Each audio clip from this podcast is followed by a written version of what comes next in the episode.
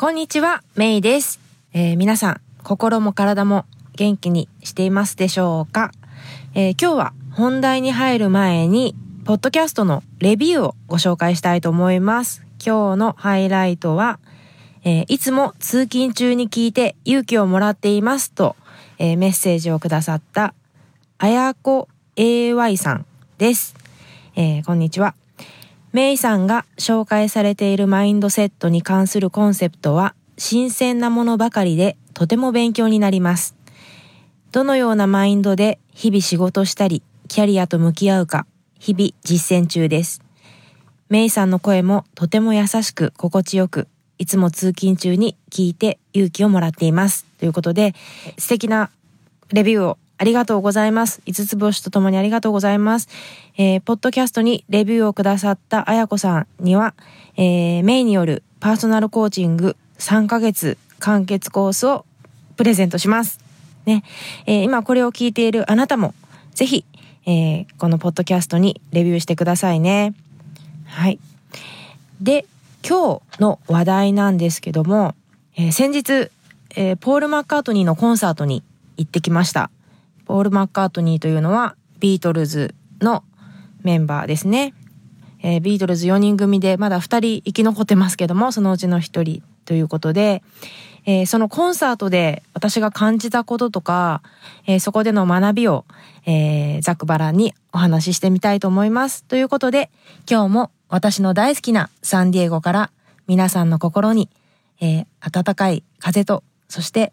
カリフォルニアの青い空が届きますように、どうぞ最後までお付き合いください。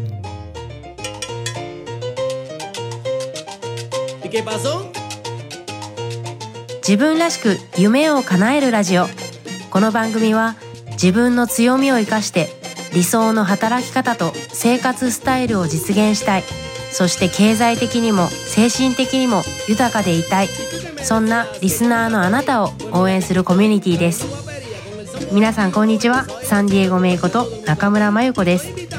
大学卒業後、外国政府観光局の日本事務所の立ち上げに携わり、韓流ブームの火付け役として日韓を飛び回り、さんじゅう代を手前にして大好きなアメリカ・サンディエゴに単身移住、アメリカとメキシコを股にかけて仕事をする傍ら、オンラインビジネスを立ち上げたり、大学で講師を務めたりと、理想のライフスタイルを形にしてきました。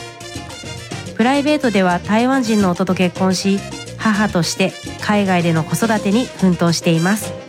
自分らしく夢を叶えるウェブサイトもチェックしてみてくださいね。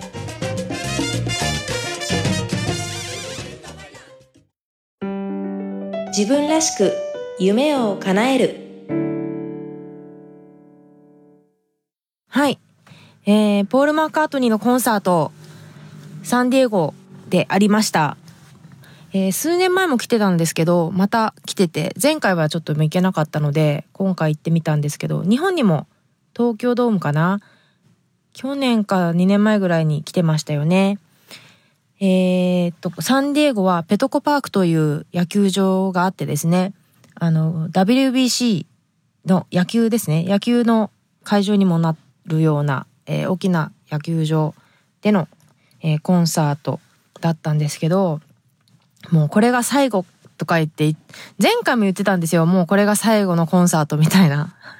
っていうのも、ポール・マッカートニーでもうななじゅうななさいなんですよ。ななじゅうななさいななじゅうななさいで大きいアメリカの野球場を埋めるコンサートができるって、しかもそれ一つじゃなくて巡業してるんですよね、アメリカ国中を、まあ世界中をって言っていいと思うんですけど、いやー、それって本当に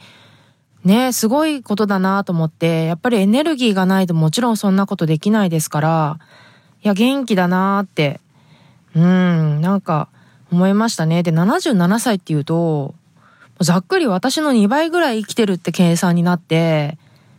すごいなってね、にばい生きてて、まあその分ね、こう経験値とかも全然違いますけど元気ですよね。うん。で、やっぱ一つ思ったのは、好きなことを仕事にしてるね、あの年になってもステージに立って、もういろんなギター、もう一曲ごとにギターを変えていくんですよ。もうエレキギターからクラシックギターからウクレレまで出てきて、出てきてもう自分の多分こうコレクションを一つ一つ曲に合わせて弾いてるって感じなんですけどね、まあ、それを見るだけでもすごい楽しかったですけど、でもその、まあ、好きなことを仕事にしてはいるものの、でもその裏にはきっと私たちが想像できないもういろいろがあったんだろうなっていうことも想像できるわけですよね。でも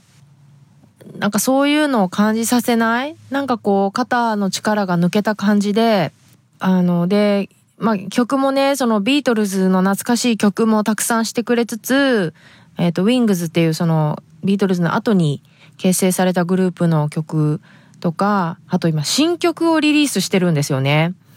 その新曲の歌を歌ったりとか、うん、知ってたんですけど、でその歌の合間にあの例えばジョン・レノンとの話とか、この曲はできた背景はとか、そういう話をねとかっていうのをちょこちょこ入れてて、うん、すごく面白かったですね。ちょっと具体的な話はブログの方に、えー、記録として自分への記録として書こうと思ってるんですけど、例えばジョン・レノンとの関係もそのコンサートの中でも言ってたんですけど、まあお互い若かったしっていうので、まあ大好きだよみたいな、こうありがとねみたいなことを言わないまま彼は亡くなってしまったっていうのを言っていて、うん。確かにそのね、若くしてすごく有名、もう世界中からね、そのファンが押しかけるようなもう超有名人になってしまって、ね、このリバプールの、まあ田舎のって言ったらちょっと失礼だけど、ね、リバプールの若者が一気に有名になって、で、まあやっぱりアーティストってね、自分の意見があったりとか、まあ癖のある人も多いわけでね、そんな中で、まあ、ビジネスとしてこう話を進めながら、まあ、曲をリリースしてコンサートをしてっていうのをやってたと思うんだけどね、いろいろあったけども、でもジョンありがとうってね、 I love you man って言ってました。うん、なんかそういうのもねすごくいいなと思って、うん。あとその新曲をリリースしてるっていう話も、やっぱり観客ってすごいなんだろう正直なんですよね。だからポールもその話の中でトークの中で、いや君たちビートルズの曲のとこ時にはなんか盛り上がって立ち上がって、もうそうじゃない時は座っちゃってとか言って、 But I don't care って言ってて、 I still play my new songs って言って、でも気にしない、もうそれでも新しい新曲を歌うもんみたいな感じで、あの観客の笑いを誘ってたんですけど、うん。でその新曲もいろいろある中で、この曲、例えばこの曲はあのいじめについての曲ですとか言って、で世の中あのこれまでに、まあ、ここにいる人たちの中にもいじめを経験したりとかいじめをしちゃった人がいるかもしれないね。で今いじめに苦しんでいる人がいるかもしれない。でね、でそういう時ってなんか誰も自分のことなんか気にしない、気にしてくれ、気にかけてくれてないって感じるかもしれないけど。I care って言ってたんですよ。自分は気にして、気にかけてるんだよっていうようなメッセージ。うん。なんか何歳になってもそういうメッセージを持って、こう、表現をする、活動をしてるのもまたかっこいいなって思いましたね。うん。なんかその、ただその、なんだろう、音楽、芸術としての音楽っていうのを追求するだけではなくて、その音楽を通して自分の発信したいメッセージを発信する。うん、それが、なんかこうずっとできているっていうのもね、まあもちろん幸せなことであり、素晴らしいことだなって思いましたね。強いパワーを感じました。うん。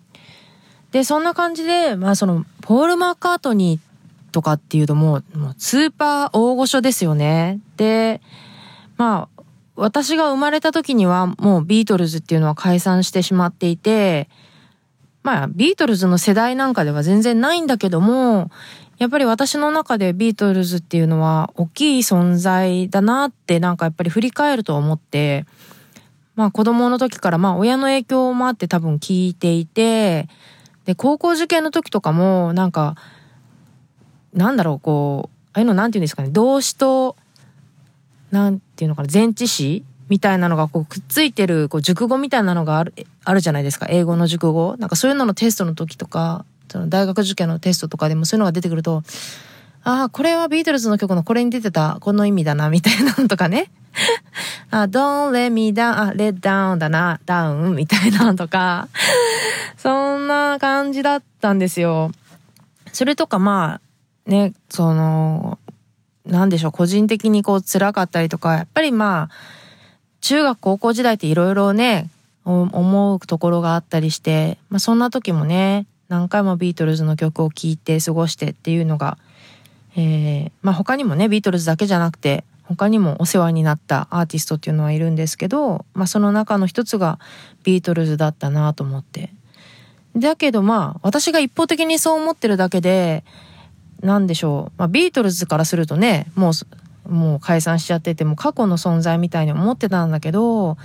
このポール・マッカートニーのコンサートに参加することで、なんだろう、そのアーティスト、そのバンドとつながれた、初めてつながれた感があって、うん、で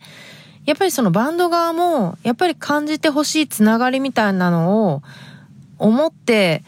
演奏したりとか、あのパフォーマンスをしてるんだなっていうのを感じたんですよね。うん、